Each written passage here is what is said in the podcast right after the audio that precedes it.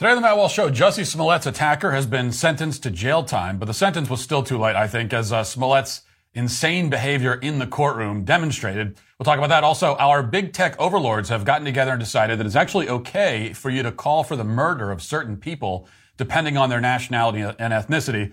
Nothing troubling about that at all. Plus, Kaepernick compared the NFL to slavery a few a few months ago, and now he says he still wants to play in the NFL. He wants to be a slave, I guess.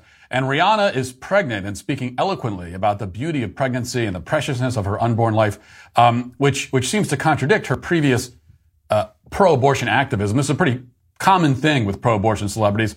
We'll talk about that. And a new poll says that Americans are under an unprecedented level of stress. Is that true? Are we more stressed out than anyone in history? Is life that hard, or do we just see it that way? We'll talk about all that and more today on the Matt Walsh Show.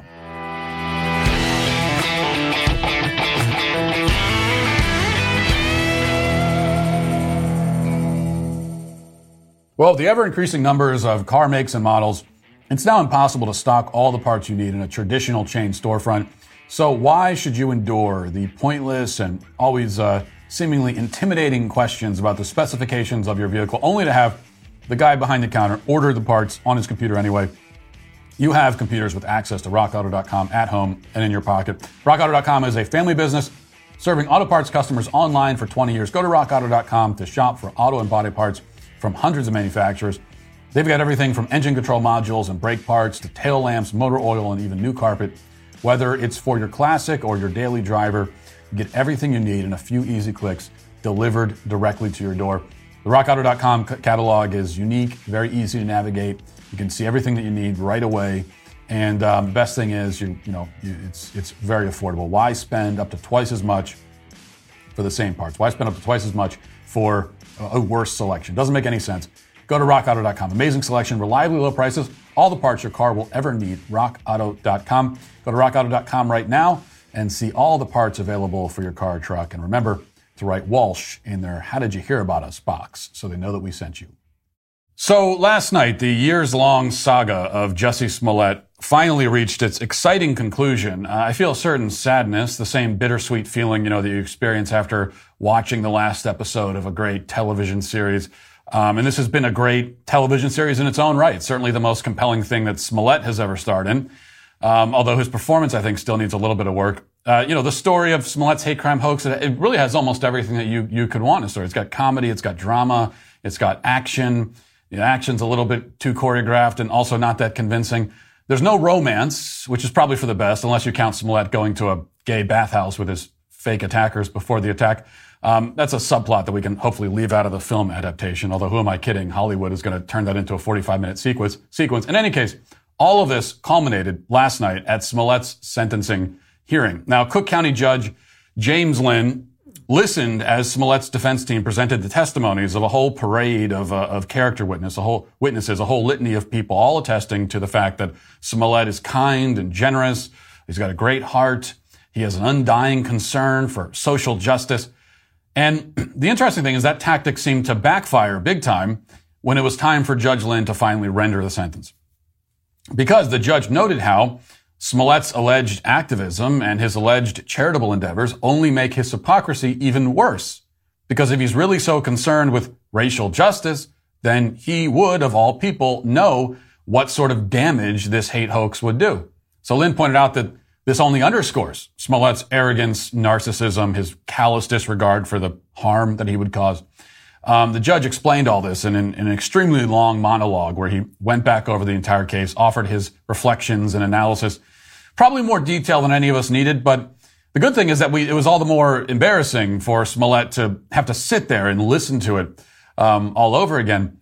Now, before getting to the sentence, my one qualm with Lynn is the judge is how he focused so intently on the way that Smollett's hoax would, as he said, denigrate and degrade real hate crime victims. For him, that's the main point, right? That's the, that's why this is so bad. He said that hate crimes are the worst thing anyone can do, and it was sick and twisted for Smollett to exploit them for the, for attention the way that he did. Now, yeah, it's true that it was sick and twisted, no, no doubt about that. Um, it's true that hate crime hoaxes, like false rape claims, do have the effect of discrediting real victims, and that's a serious problem, and that's something you have to weigh as well. But it's not true that a hate crime is the worst thing a person can do. Okay. I would say that crimes against children are the worst thing. It's also not true that the denigration of hate crime victims is the most salient aspect of this case. What the judge didn't mention, what almost nobody mentions, is that this hate crime hoax was itself a hate crime. This was a crime targeting white people. If any group is the real victim, that's it. I mean, he was, for his own selfish reasons, trying to inflame hatred against whites. He was furthering the false media narrative that white racists are patrolling the streets, even in Chicago, um, and attacking and trying to kill black people. If that seems like a stretch or something, to just imagine if a white actor had made up a story about um, two stereotypical black men assaulting him and yelling "Die Whitey" or something in the middle of the night. If that were to happen, everyone would agree that this is that the hoax itself is anti-black and racist. There would be no disagreement on that point. Well, the same logic applies here.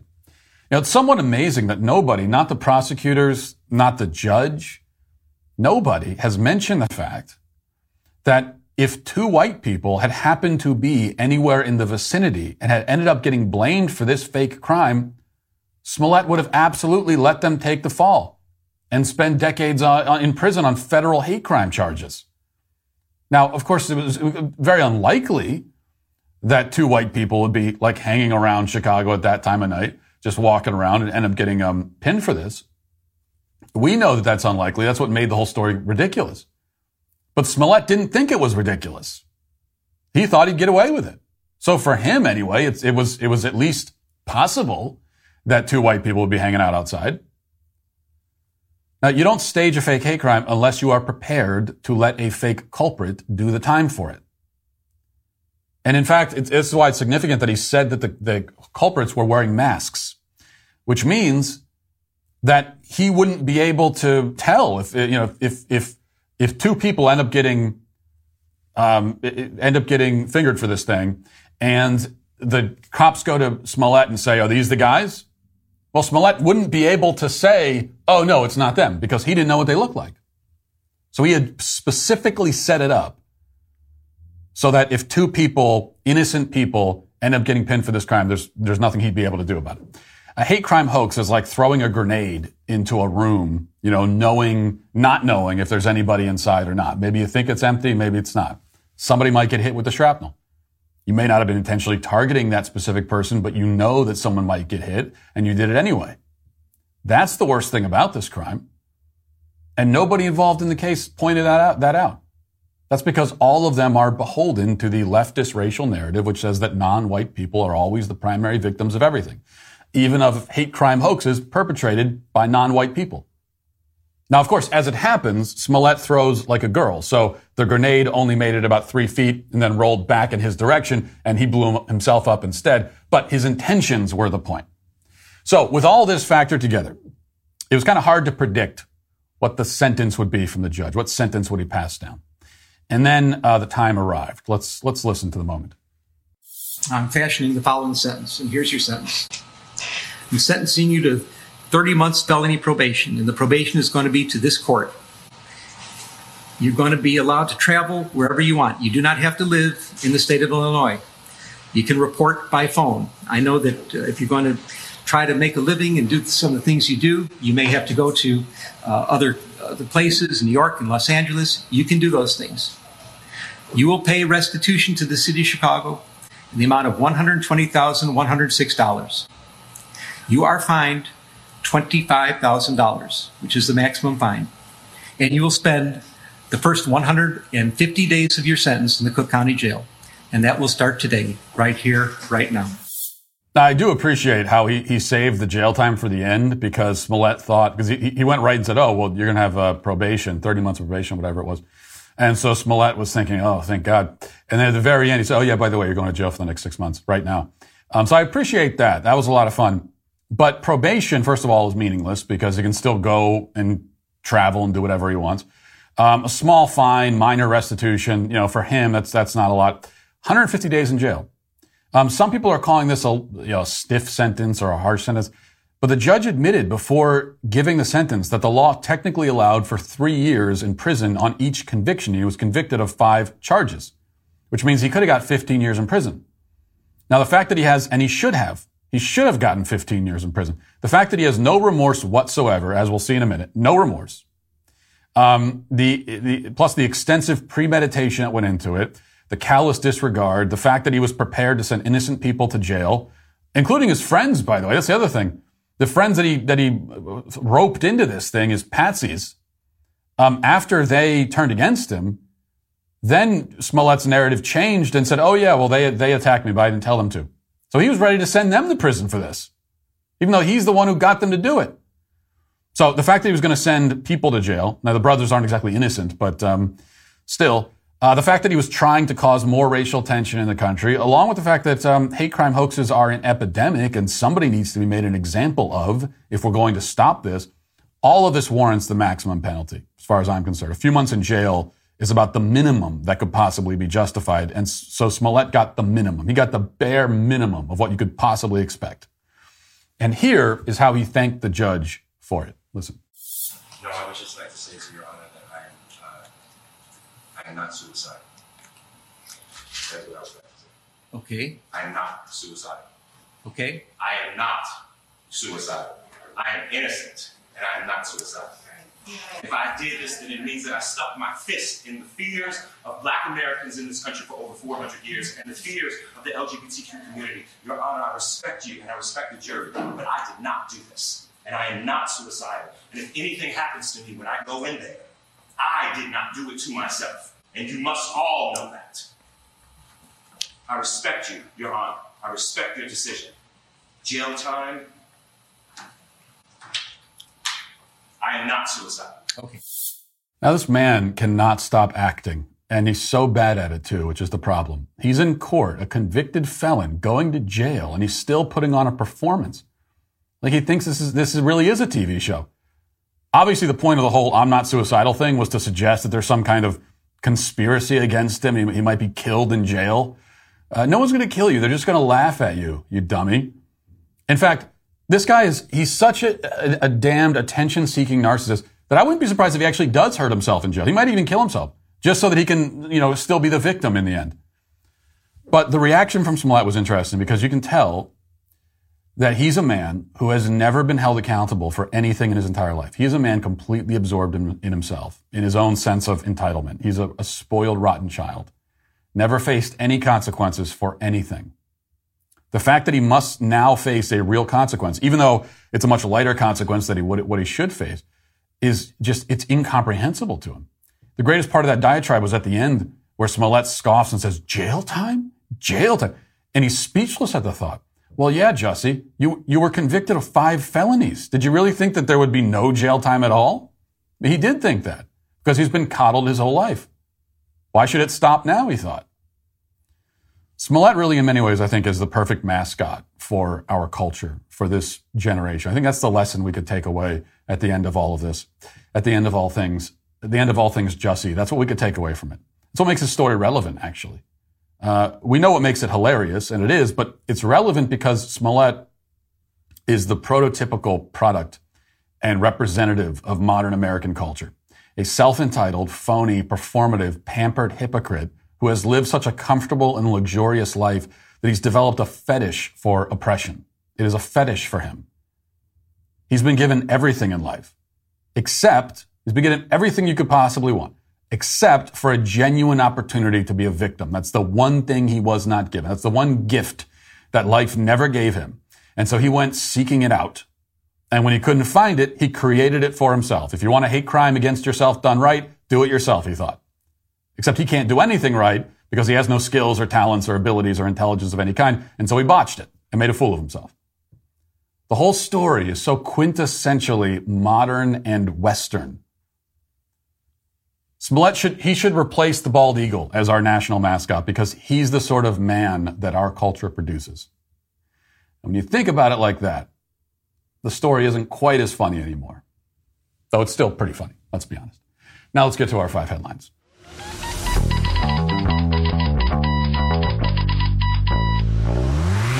All right, so the Daily Wire is creating a universe of woke free entertainment just for you. That means that we have your weekend entertainment covered uh, this weekend, every weekend, especially this weekend. Our latest movie, The Hyperions, debuted last night on our DW premiere event. Uh, the Hyperions is a film unlike any you've ever seen, and that's why we love it. It's a highly artistic, fantastically fun movie about a dysfunctional hero family with a decidedly retro vibe. The Hyperions won't lecture you with uh, predictable woke characters and cliched storylines. It's just pure entertainment the way movies should be. Speaking of our movies, you got to see Shut In, the Daily Wire's first original film. It's a riveting story about redemption. Currently has an audience score of 96% on Rotten Tomatoes. Um, and you can watch The Hyperions and Shut In right now. Also, coming soon, we've got a lot of things um, uh, coming down the way. Gina Carano will be starring in Daily Wire's summer blockbuster, Terror on the Prairie. Really looking forward to that. And, and speaking of must-see weekend entertainment, Sunday Ben will be sitting down with the one and only Bill Maher for his Sunday special show. It's Bill Maher, unleashed, uncensored, and um, there'll be uh, no censorship or apologies there, as always. Newsweek even uh, wrote up the interview, quoting Bill, saying, "My politics haven't changed; they've changed." And uh, so you don't want to miss that. And also, you don't want to miss our documentaries like China, The Enemy Within, a gripping five-part series from the creator of The Plot Against the President uh, Lee Smith Rhymes. Did I mention our one of a kind shows like Third Thursday Book Club, Candace, Debunked, The Search? And this is where you come in. Okay, we've got all this stuff. If you want to take part in this, then uh, we need your membership. Your membership makes all of this possible. By the way, when you join the Daily Wire, not only do you get great movies, great documentaries, original shows, awesome content, you also get our investigative journalism that fearlessly goes wherever the story does. So, all this stuff, suffices to say, is great reason to become a member. And if you want to do that, go to dailywire.com slash watch today. Help us build a universe of news and entertainment that reflects your values. Again, go to dailywire.com slash watch today. Well, uh, I think we should start with this. I mean, this to me seems like a big deal. You, you, you may recall um, how I've, I've, pointed out a couple of times uh, there's a, a, contradiction here, a bit of hypocrisy in the way that we are. You, think about uh, Asian people after the China virus spread throughout the globe and killed 5 million people, or uh, Muslims after 9-11, and how there was this intense focus in our country on making sure that people who had nothing to do with it are not, um, are not, are not, are not subject to hate of any kind. Uh, because of it. So there was this real focus on, uh, we don't, you know, Islamophobia. We don't want to be Islamophobic. Uh, we don't want to have anti-Asian hatred and all of that. And then Russia invades Ukraine, and all of that sort of goes out the window. Now it's open season on Russians, literally now. Okay, so this is this is the report from Reuters. It says Meta Platforms, which is the now the parent company of Facebook, will allow Facebook and Instagram users in some countries to call for violence against Russian soldiers and Russians, okay, not just the soldiers, in the context of the Ukraine invasion, according to internal emails seen by Reuters on Thursday and a temporary change to its hate speech policies.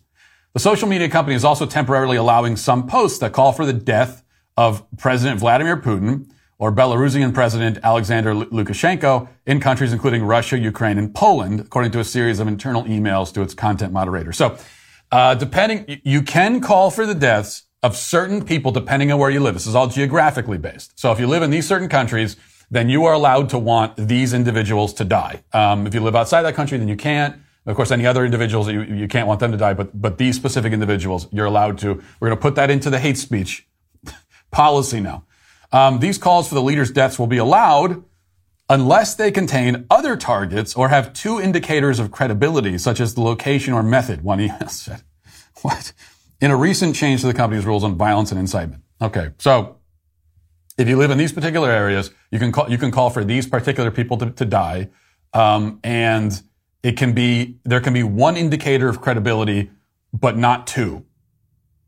So you could say like, for example, um, hey, uh, Vladimir Putin is in this particular location. Someone should go kill him.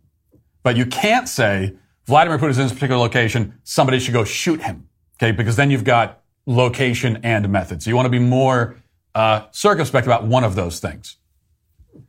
Or you could say, I hope, or rather, someone should go poison Putin's breakfast. And you can say that um, as long as you don't say where they should poison the breakfast. Like you don't say, oh, next time he's at Denny's, they should do it. Just be, be general about that part of it. This is the policy now. The email said calls for violence against Russians are allowed when the Post is talking about the invasion of Ukraine. They said the calls for violence against Russian soldiers were allowed because this was being used as a proxy for the Russian military and said it would not apply to prisoners of war.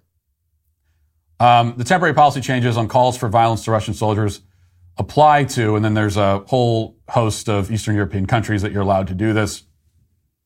And um, many major social media platforms have announced new content restrictions around the conflict, so on and so forth. So there are new uh, restrictions because we want to make sure we don't have any of that Russian propaganda.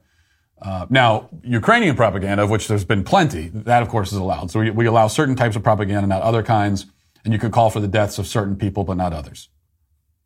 It it should um, it should freak you out that the social media platforms, the people running these platforms, all they all had to sit. Think about, imagine being a fly on the wall in this meeting. They had to sit down and have a meeting about this. This was at some point they actually sat in a room. There were individuals sitting in a room talking about the policies for who you're allowed to want to kill.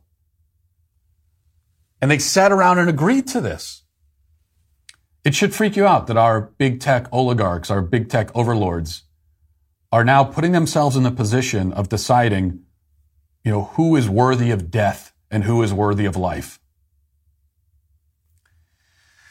And of course, again, this will, this will, this would never apply in any other circuit. The only reason why this is being allowed is because Russians are perceived as white, even though a great many of them really are not. But they're perceived that way, and so that's why this is allowed. Um, would you be allowed to call for the death of, um, you know, any uh, anyone in the Chinese government? Of course not. You wouldn't, because they're they're not white. All right, Ron DeSantis once again is uh, putting on a clinic for us and for other Republicans, showing how it's done. Um, this is like episode 500 of Ron DeSantis showing how it's done. So this, but, but, but this is this is worth really thinking about and, and looking at because um, it's very rare that we see this from Republicans. In fact, we've seen Republicans many times, many examples, especially governors and especially in the last you know several months, uh, caving immediately uh, pre- because of pressure from the left and especially pressure from corporations and especially corporations in their own states that donate money to them in their campaigns and whose business, you know, um, you know, the, the, the powerful corporations in their own state. Most Republicans are not, especially Republican governors, are not able to withstand that kind of pressure. Now, Ron DeSantis, on the other hand, has Disney, the most powerful corporation in his state, and one of the most powerful corporations in the entire world putting pressure on him because of this so-called don't say gay bill. And it's called that because of all the propaganda and lies being told about it. And he has refused to cave. So here he is. Uh, this is um, a video from Fox talking again about this and just showing, once again, showing Republicans how they should handle these situations. Let's listen to some of this. So here's what I can tell you. Uh, in the state of Florida, uh, we are not going to allow them to inject transgenderism into kindergarten.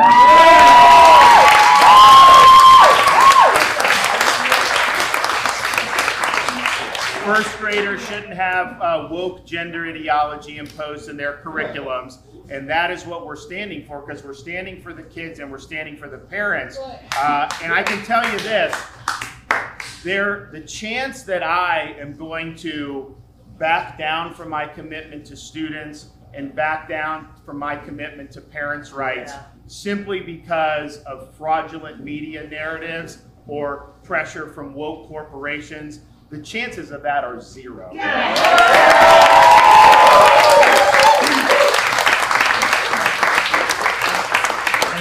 And, when you have companies that have made a fortune off being family friendly and catering to families and young kids, you know, they should understand that parents of young kids do not want this injected into their kids' kindergarten classroom. Uh, they do not want their first graders to go and okay. be told. I'm glad you got to that because that's another good point about gender. Disney. That is not appropriate. Um, for those kids. So there's there's Ron DeSantis. That's another good another good point about Disney is that they are they produce content for children, and now they have come out so strongly in favor of sexually grooming children. And so if you let your children um, consume content from Disney, that might be something worth thinking about in the future. Of course, we should have been thinking about it before because Disney has been crazy leftist for a long time. Um, but that's that's Ron DeSantis. I mean, he's. I, will I'll keep on saying it until it until it manifests and becomes reality. But he, he's he's got to be the guy. I mean, we're it's crazy to consider anybody else at this point. There's just there's just nobody else who's on his level, um, and that, of course, includes Trump. Ron DeSantis, what you saw there, that's that's he's got all of the the upside of Trump and none of the downside. The only thing that Trump has that DeSantis doesn't have is all the name recognition. Of course, Trump is one of the most famous people in the world, and he was even before he ran for president. So DeSantis doesn't have that to that extent. But if he's the guy and, and uh, he's the Republican nominee, then he's going to get a lot of that name recognition. So that's, that's, a, that's a problem you can solve. But when it, when it comes to qualities as a politician, it comes to that, like what he brings to the table in terms of his skill.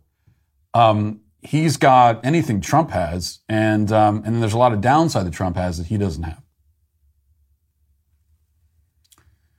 Um, and he's also able to, which I think is really important, you know, using the bully pulpit, as they say, being able to talk about these issues in, um, you know, you don't have to be Shakespeare.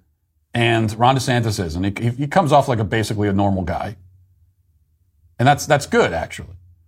But he's able to talk about these issues in a, in a coherent way. Like he can focus. You, know, you, you get the sense that you could sit down from across the table from Ron DeSantis and talk about an issue um, for 30 minutes, and he could stay on topic and, and talk about it and offer some insight.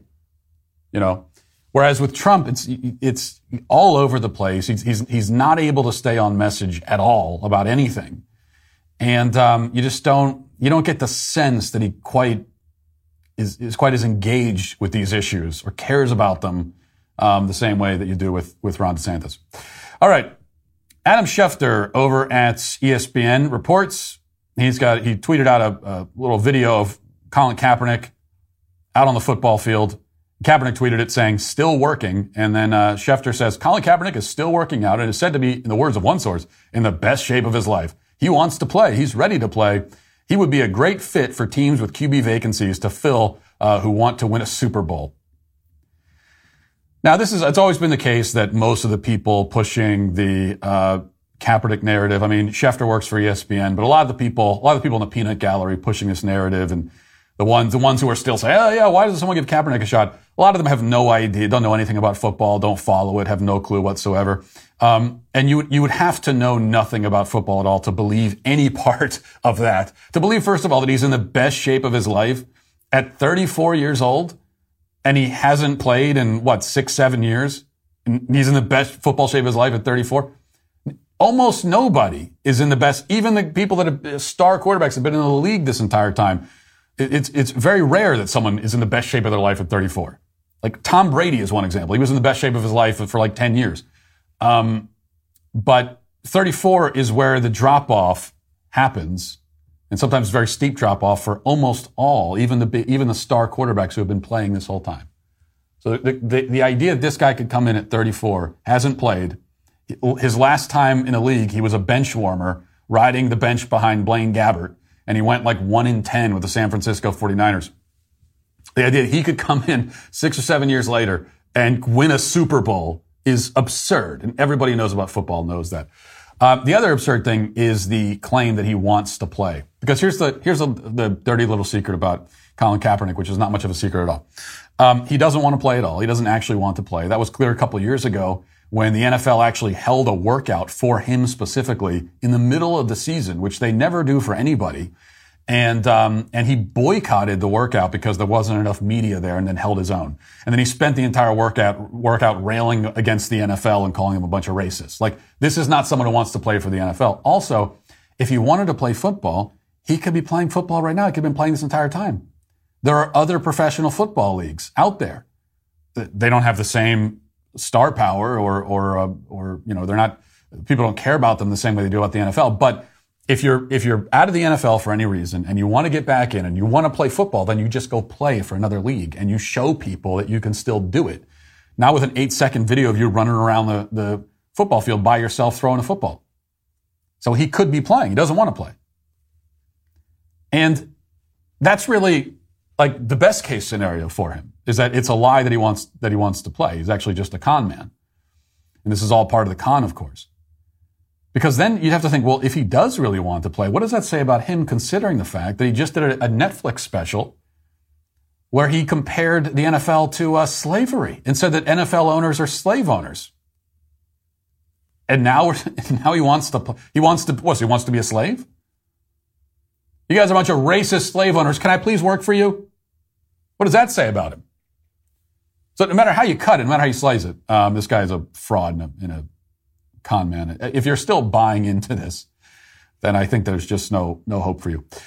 Um, all right, let's go here. Rihanna, big uh, music star, is shows you how plugged into the culture I am that I can tell you that about Rihanna. She's a big uh, musical star, Rihanna. And she's also pregnant. So congratulations to her. That's very exciting. Um, here she is uh, on some red carpet somewhere talking about her pregnancy. Listen. Do feel very beautiful. It's from inside, you know, like all these changes that your body are going through mm-hmm. is for you're creating this person like yeah. a life like yeah. and and even when i'm reading like all the apps and i'm finding out what my body's doing and what the baby's doing this week yeah. it freaks me out like god really does not make a mistake everything is for a reason i'm enjoying it and i'm appreciating everything uh, god does not everything she said there of course i agree with quite profound actually um, and it's a and you would like to say it's a wonderful thing to have uh, women who have this kind of cultural credibility uh, and a lot of legions of younger fans when they're pregnant and they're proud of it and they're out there talking about God. She says God doesn't make mistakes. She's referring to the child in her womb as, as a, a life. You know, it's a precious, beautiful life. All that is really great and wonderful. But it raises some questions. Like, for instance, a couple of years ago, um, here she is tweeting about a law in um, Alabama which restricted abortion. And here's what she said about that. She said, uh, Take a look. These are the idiots making decisions for women in America. Governor Kay Ivey, shame on you. So, Rihanna was very upset about a law restricting abortion. She's a pro-abortion. She's a pro-abortion. She's an outspoken pro-abortion activist. And that's what she has been up till now. And now she's saying God doesn't make mistakes and it is a life in the womb. Now, how can you possibly, how do these two things fit together? I mean, if you're saying God doesn't make mistakes, which he doesn't, then that means that, and you're saying that the unborn child is a life, then, then, then that means that every child who is conceived is a human life that God has sent here to earth and he didn't make mistakes. So you can't say anything about, oh, it's an accident or is a, this is unwanted. This is a, a, a child who's not supposed to live. You can't say that. That God wants all of these children to live. That's why he created the life in the womb of the mother in this miraculous moment of conception. How can you, how can all these things fit together? I mean, how can you think that, but also be in favor of abortion? Because now you, if you, if you if you, if you hold all of these views in your mind all at once, then that would mean, you know, it's not that you have convinced yourself that the unborn child is a meaningless clump of cells, but that would mean that you actually know that this is a human being, a precious human being created by God, and yet you still are in favor of killing 60 million of them since Roe v. Wade. That's even worse. So it seems like a, like a contradiction and uh, hypocrisy, and in a, in a certain way it is, but in a certain way it's not actually. Because the view held by Rihanna um, and all of these celebrity, you know, these left leftist celebrity women who get pregnant and uh, they decide they want to be pregnant, thankfully, and uh, you know they talk, they say all these wonderful things about pregnancy, yet they're pro-abortion. The view that they all hold, the view held by Rihanna, is that her baby has worth um, because it's her baby and she wants it. So it's everything she's saying. That doesn't, she does not mean that to apply to all children. No, no, no, no. This, this is my child and I'm Rihanna. So, and I want this child. And so because it's me and, be, and because I have a desire to have this child, that means that the child now has worth and is a, is a life given to us by God. So really it all comes back to me. Um, and this is something that the left been, if you listen to them, they're, they've been pretty open about this, in fact. There was a famous, I think it was someone on MSNBC a few years ago said that, you know, life begins whenever the mom wants the life to begin. And that's how they see it.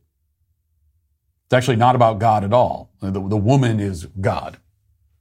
And you can decide through your own desires, your own emotions, um, whether that life has worth or not. Its worth is contingent upon how desirable the life is to you as the mother. That's how she sees it. Speaking of twisted and perverse, that's that's how she sees it. All right, one other quick thing I want. I have to. I just. I have to play this for you. I can't. I can't not play it. Um, Tess Holliday is a plus size model, is how she self identifies. And she also has recently, we've, I, I, think we mentioned this before a few, few months ago when the news came out that Tess Holliday, who weigh, you know, she weighs, I, I, by the looks of it, she weighs 350 plus pounds. And, but she's, she has, she's anorexic, she says. And so she was on a talk, talk show this week talking about her, her battle with anorexia. Um, and here she is talking a little bit about, about overcoming and the courage it took her to overcome anorexia. Listen to this. I, I feel immense gratitude and pride that I am able to sit here with you and talk about such hard things and know that there's somebody on the other side that feels less alone, that maybe says to themselves, I'm going to get help, asks for help, uh, starts taking care of themselves in the way that they deserve because you know, plus size or not, we all, everybody deserves food. Everybody deserves to eat. You know, it's, we deserve to take care of ourselves. And we deserve to live without judgment. We do. We do. Yes. That's the yeah. biggest thing in yeah. all of it. Are you currently in therapy? How often are you? Yeah. So um, I see my dietitian once a week, and then I have my therapist once a week. Uh, and I have a lot of people in my life who lovingly just nudged me, nudged me along the right path. And yeah, I'm, I'm doing it. You are doing it. You're doing yeah. it. She sees her dietitian once a week. Uh, might want to ask for a refund on that. I mean, in some ways, you know, it's it's inspiring. I think to see someone who has so thoroughly beaten anorexia. I mean, she has dominated and crushed her anorexia. Um, this is a this is like Mike Tyson in his prime. Okay, that's how that's how much. This is a first round knockout of anorexia. Um, man.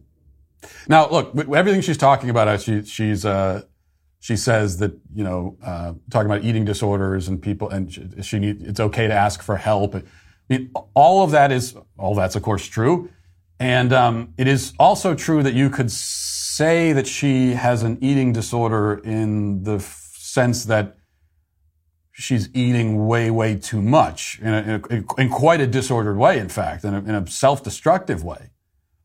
But that's not what she means. Okay.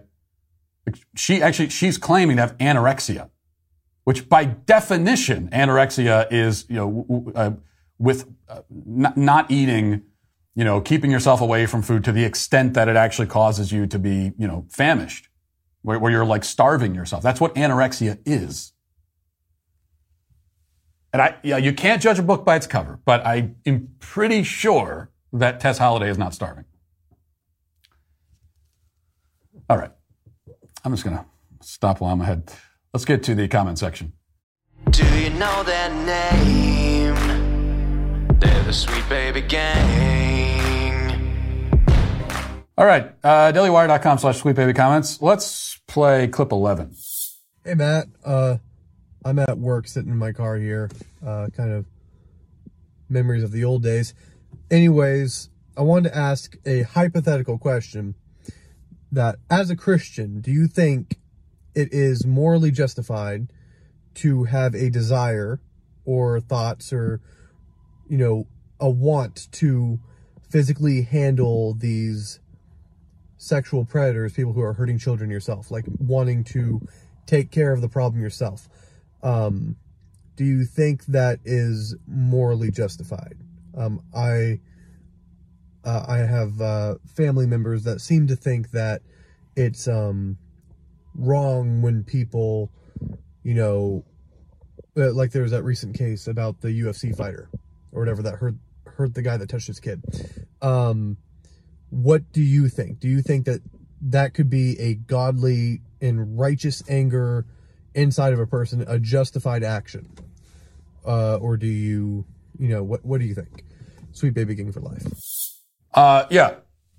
So is it is it is it uh, godly or is it right as a Christian to have violent anger towards sex predators? I think I think probably part of the reason you're ask, asking that question is uh, we talked yesterday about you know the case at the at the Dunkin' Donuts where the customer was berating the Dunkin' Donuts employee and uh, screaming at him, called him a racial slur, uh, and he got punched in the head and then he ended up dying. And I mentioned how it turns out not that the Dunkin' Donuts employee would have known this necessarily, but that this guy, uh, Cook, I think was his name, was a sex predator and child molester. Um, and so that means that uh, putting everything else about the case aside, like I don't care that he's dead. It doesn't doesn't make make me sad that he's dead because that's how I feel about people who um, who harm kids.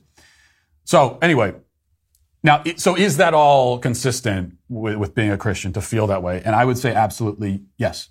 Um, I mean, the whole idea that that we as Christians are never supposed to be angry about anything that that that concept just doesn't hold up um, upon any deeper reading of the scripture or, or, not even deep reading just pick up scripture and read it. Like any new testament old testament just just flip flip open the book sometime and uh, read a few pages and you're almost certain especially in the old testament but in the new testament also you're almost certain to be given examples of righteous anger um, which is which in fact is like all over the Old Testament, the, the, the, the Bible, including again in the New Testament.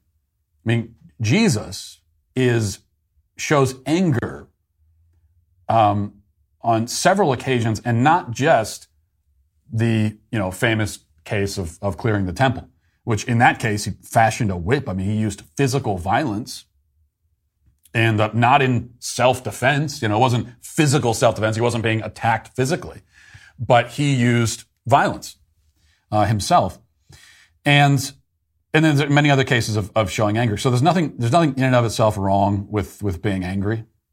Um, I think the question is, what do you do with that anger, and also what why are you angry? So if it's personal resentment, personal grudges, that's not good anger. That's not that's not holy righteous anger.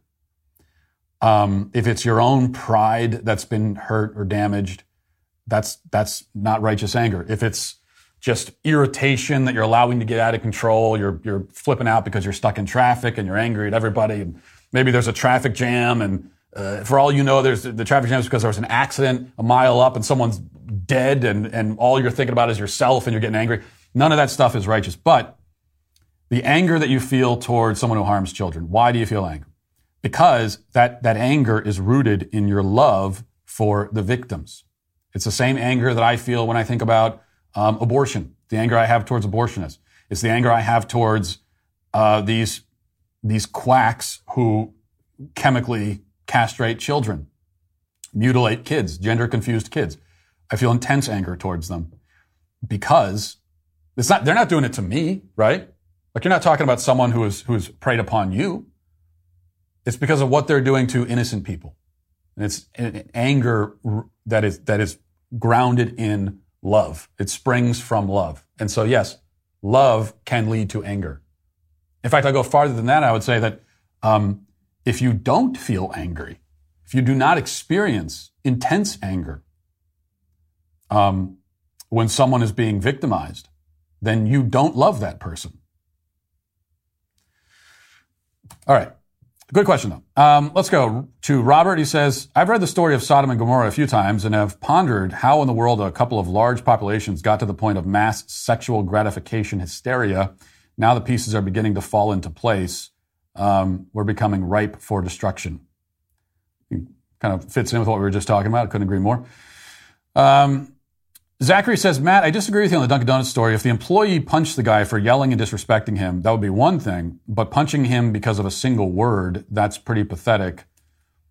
Well, I'm not sure that you disagree because that's basically what I said. I mean, the, the problem I have with the sentence, the guy got house arrest when he punched a guy and killed him. You know, the issue I have with that sentence is that it, it wasn't because the Vanell cook, the, the child molester, was screaming and carrying on and everything else. It wasn't that generally. It was because of that one specific word. And so the precedent that you're setting in the court system is that if someone says a word, one particular word, one magical word, then you could kill them. And so that was that was my that was my take on it. So I think we I don't know how much we disagree. Uh, there was one other thing about the Dunkin' Donuts. Okay, Ethan says honestly, I bet Matt has never been in a fight. Why else would he feel not only comfortable but justified in hitting someone who says something he doesn't like? Sounds like a totalitarian response. SBG dude, but you have a ridiculous take on this fight story. If you could call it a fight, more like a cowardly cheap shot. Okay, Ethan, first of all, not a cheap shot. Cheap shot is when you run up to someone, you know, and you and you surprise them out of nowhere and punch them. It's not a cheap shot. When you're fa- when you're squaring off with a guy and looking him in the face, and especially in this case, the Dunkin' Donuts employee warned him, said said, you know, get out of here. He was warned, and the child molester kept kept going. So you're you're squaring off. You're looking him dead in the face. You've warned him, like I'm going to hit you if you don't back away. And then you hit him. It's whatever else you call it. You cannot call it a cheap shot. Um, but yes, uh, and, and also, by the way, you say it's a totalitarian response. Well, I am a theocratic fascist dictator, so you shouldn't be surprised by that. Uh, but also, what? So, so you're you're claiming that there's there's never an occasion where it's appropriate to hit someone unless they hit you first. I, just don't know where we get that, and why is that treated as if it's self-evident? And I don't even think that you believe that. I mean, let me just give an example, Ethan. I don't know if you're married, but what if you were out in public and somebody came up and was uh, sexually harassing your wife. Doesn't doesn't touch her, okay, but is like sexually harassing your wife, and you're sitting right there. Are, are you going to go up and excuse me, sir? Will you please leave? I, I, sir, I do not appreciate, sir. I need you to leave, okay? I do not appreciate this. If I, if you don't mind me saying, in fact, I, I it, it, I'm a little bit peeved in the way you're treating my wife. No, if you're if you're a man, you're going to walk up to that guy and punch him in the face because that's what he deserves. That is behavior that warrants violence. I didn't say you're going to pull out a gun and shoot him. Okay, not all violence is the same. There are there are gradations here. So your response has to be proportional, but that is a proportionate response. That is someone, are they a victim? I mean, the, the way they're behaving, are you really going to say they're a victim? They didn't have it coming? They didn't bring it on themselves? And yeah, putting everything about racial slurs and everything else aside, when you go in and start screaming at someone, getting in their face and cussing them out because you're upset that service is taking too long, and you're getting in their face and screaming at them, um, yeah, you, you, you brought that on yourself. You deserve to get punched. And that's why I said if you, if you're in a physical state where getting punched might kill you, or one, if you're so fragile that one punch to the head might kill you, then maybe watch your stupid mouth. There's an idea. Okay.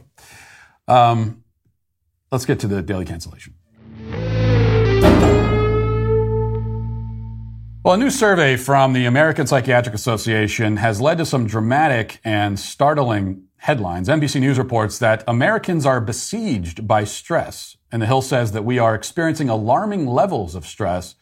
And then there are the headlines from um, NBC and Yahoo claiming that we poor souls in America today are afflicted by unprecedented levels of stress. Yahoo reports, quote, financial woes coupled with a barrage of horrifying scenes from Ukraine are, as Russia continues its invasion have pushed a majority of Americans to unprecedented levels of stress, according to a new report from the American Psychological Association. The association's annual Stress in America poll, published Thursday, found that U.S. adults already weary from two years of COVID-19 are now overwhelmingly troubled by inflation and the war in Ukraine. According to the results, 87% of those surveyed cited rising costs of everyday items such as groceries and gas as a significant source of stress. The same high percentage said that their mental health was greatly affected by what was, by what has felt like a constant stream of crises without a break over the last two years. 84% said that the Russian invasion of Ukraine is terrifying to watch. Now, um, I don't mean to get into semantics here, but I think it's worth pointing out a couple things. And one is that our stress in modern times is certainly not in any way historic or unprecedented. Americans have lived through actual world wars, um, pandemics also. We've lived through that many times.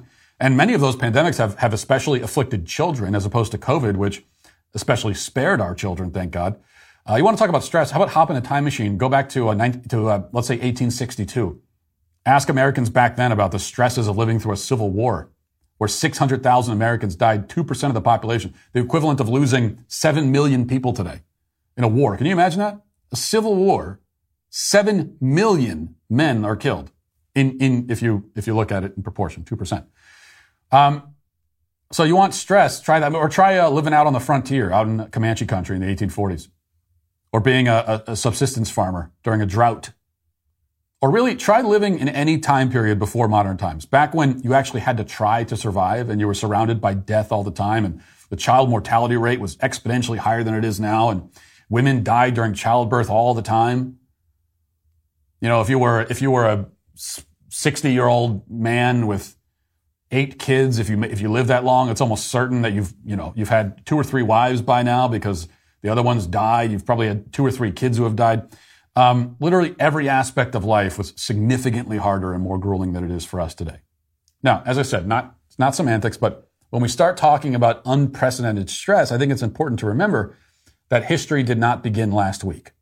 Perspective is what we're missing. And I think our lack of perspective is one of the things that contributes to our stress.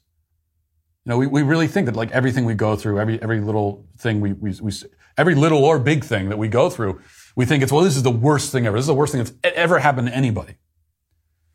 And it can be helpful to realize that nothing we're going through is new.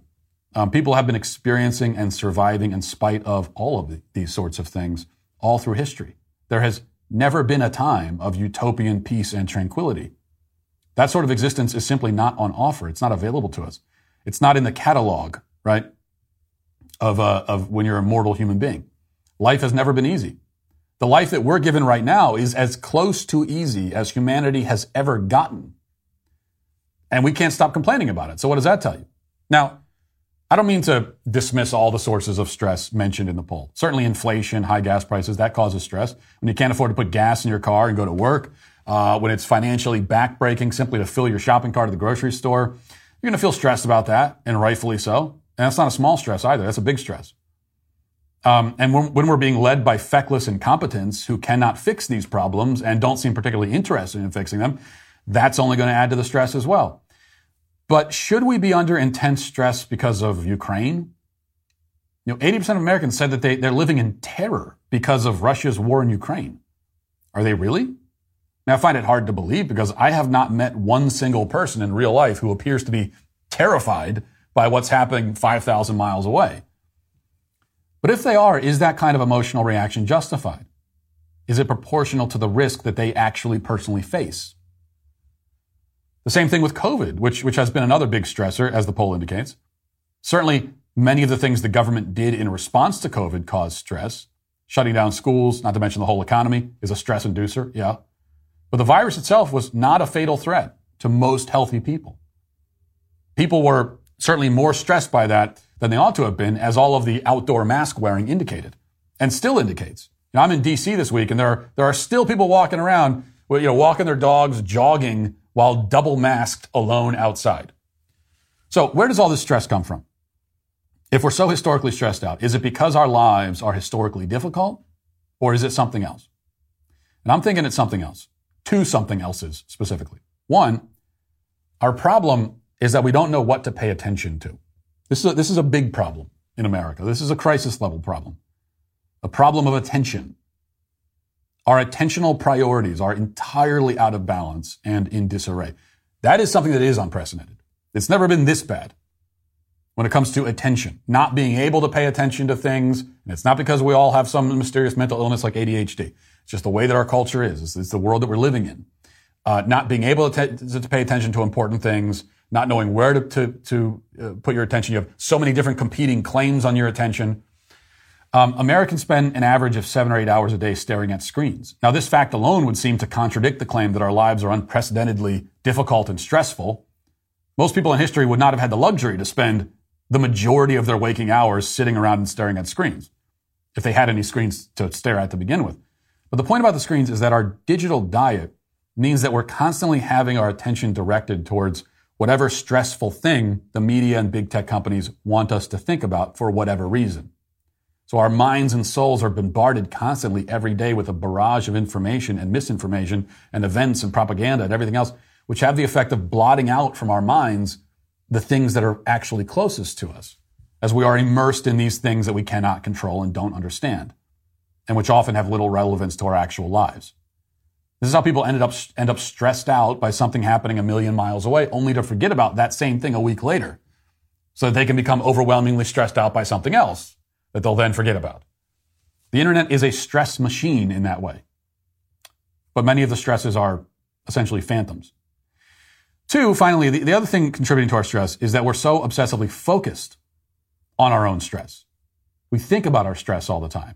We talk about it. We like to tell people. We like to say to people, oh, I'm so stressed out. I'm so busy. Here's what's happening in my life. We go around telling people how stressed out we are. You know, I said earlier that you should go back in time in a time machine and ask somebody in 1862 about their stresses. But actually, you can't do that because, first of all, you probably don't have a time machine, but also because the people in 1862 wouldn't have known what you were talking about. Stress is a modern invention. Prior to the 20th century, nobody talked about their stress. They didn't have that concept. To, to, say, uh, you know, to ask a person if they're stressed, they would have looked at you like, what, what does that even mean? Now, that doesn't mean that they didn't experience stress as we think of stress. It just means that they didn't use the word or, or, or think of things in that way, which meant that they certainly weren't intensely, intensely focused on the subject like we are today. In fact, the entire category of mental health would seem totally foreign and bizarre to pre-modern people. That's not to say that stress and mental health don't exist or are myths or something. Rather, it's just to point out how we've gone all the way to the other extreme end of the spectrum. We are consumed by the thought of our own stress and our own mental health. We are stuck inside our heads, constantly analyzing how we feel and how we feel about how we feel and how we feel about how we feel about how we feel. This only exacerbates the anxiety and the stress. It's a self-perpetuating cycle. That's why perhaps the best thing to do sometimes, I think, and this is good, good thing as we head into the weekend. Turn off the screen, put down the phone, um, go out and get some exercise, pick up a hobby, do something. I mean, engage in some kind of actual physical activity in the three dimensional physical world and, and think about something else, literally anything else aside from yourself and, and your feelings. That's the other advantage that pre-modern people had, which, which probably, um, you know, gave them better mental health in the long run. Though they, you know, um, they, they, didn't have that category, they didn't think of it that way, and their lives were much more difficult. Still, they lived in the world, right? They lived in the physical world, for better or worse. They inhabited the spaces where they lived. They actually inhabited. They were they concern they concerned themselves with what and who was closest to them, and spent most of their time thinking about those things. So we should try that for a change. It'll do wonders for your stress and your mental health. Maybe something to do over the weekend.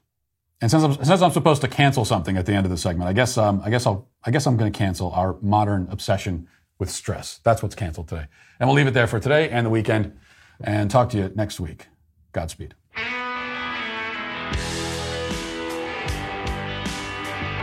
Well, if you enjoyed this episode, don't forget to subscribe. And if you want to help spread the word, please give us a five star review. Also, tell your friends to subscribe as well. We're available on Apple Podcasts, Spotify, wherever you listen to podcasts. We're there. Also, be sure to check out the other Daily Wire podcasts, including The Ben Shapiro Show, Michael Knowles Show, The Andrew Klavan Show. Thanks for listening. The Matt Walsh Show is produced by Sean Hampton, executive producer Jeremy Boring. Our supervising producer is Mathis Glover. Our technical director is Austin Stevens. Production manager Pavel Vodowski. Our associate producer is McKenna Waters. The show is edited by Robbie Dantzler. Our audio is mixed by Mike Coromina. And hair and makeup is done by Cherokee Hart. The Matt Walsh Show is a Daily Wire production, copyright Daily Wire 2022. Hey, everybody, this is Andrew Klavan, host of The Andrew Klavan Show. You know, some people are depressed because the Republic is collapsing, the end of days is approaching, and the moon's turned to blood.